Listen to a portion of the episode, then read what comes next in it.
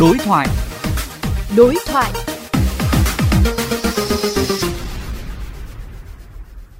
Thưa ông Nguyễn Thanh Hòa, trưởng phòng thông tin điện tử, Sở Thông tin Truyền thông Thành phố Hồ Chí Minh, à, xin ông cho biết công tác xử lý các thông tin xấu, độc, tin giả, tin xuyên tạc trên các nền tảng mạng xã hội từ đầu năm 2023 đến nay.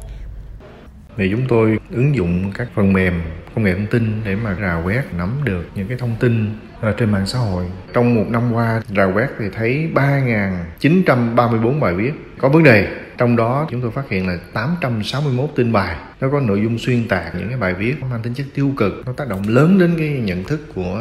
người dân thông qua đó thì chúng tôi đã chuyển danh sách khoảng 200 cái tài khoản mạng xã hội nước ngoài họ đăng tải những thông tin xấu độc để cho cục phát thanh truyền hình và thông tin điện tử xem xét xử lý theo quy định. Ngoài ra thì chúng tôi cũng đã triển khai những cái đợt ờ, kiểm tra, rà soát các cái trang thông tin điện tử và trang mạng xã hội. Tổng cộng số lượng đó là khoảng 2.191 trang. Qua đó thì phát hiện 211 trang là có dấu hiệu là vi phạm quy định pháp luật về cung cấp thông tin. Thì chúng tôi đã yêu cầu chấn chỉnh 171 trang cũng đã đề nghị thanh tra của sở rồi lực lượng chức năng của công an thành phố ủy ban nhân các quận huyện cũng như là trung tâm internet việt nam xem xét xử lý 40 trường hợp.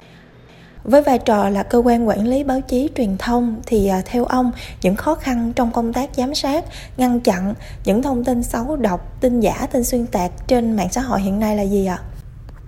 Chúng ta thấy rằng là môi trường mạng hiện nay với sự tham gia của rất là nhiều những cái đơn vị cung cấp nền tảng xuyên biên giới tức là ở nước ngoài. Và họ chưa có chấp hành là thực hiện sự hiện diện pháp lý tại Việt Nam, cũng như là chưa có lưu trữ dữ liệu tại trong nước. Cho nên đây là cái khó khăn rất lớn.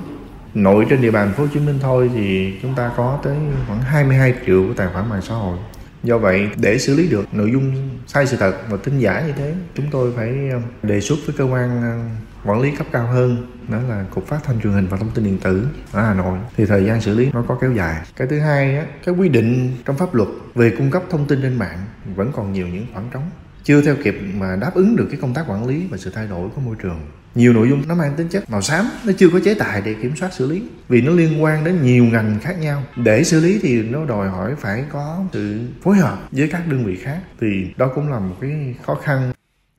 Vậy thì à, trong thời gian tới, Sở Thông tin Truyền thông Thành phố Hồ Chí Minh có những giải pháp như thế nào để mà quản lý và xử lý kịp thời những thông tin xấu, độc, tin giả, tin xuyên tạc trên mạng xã hội có liên quan đến Thành phố Hồ Chí Minh?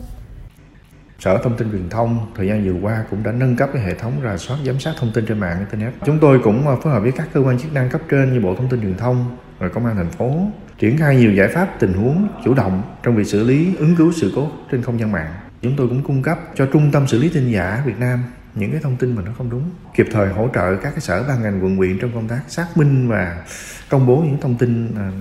à, sai sự thật đấy hiện nay thì chúng ta cũng đang đề xuất thành phố sớm ban hành cái quy chế phối hợp quản lý hoạt động cung cấp thông tin và xử lý tin giả tin sai sự thật trên không gian mạng có liên quan đến thành phố Hồ Chí Minh theo ông thì người dùng nên nhận diện và ứng xử như thế nào với những thông tin tiêu cực trên mạng xã hội để không bị lạc lối ạ? À?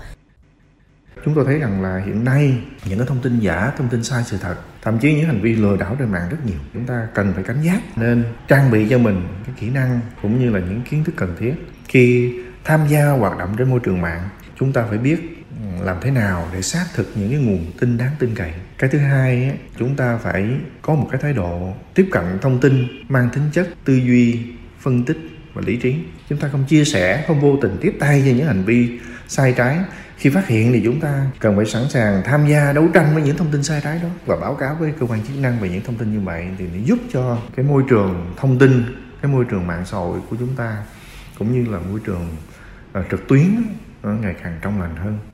Vâng, xin cảm ơn ông về cuộc trao đổi ngày hôm nay.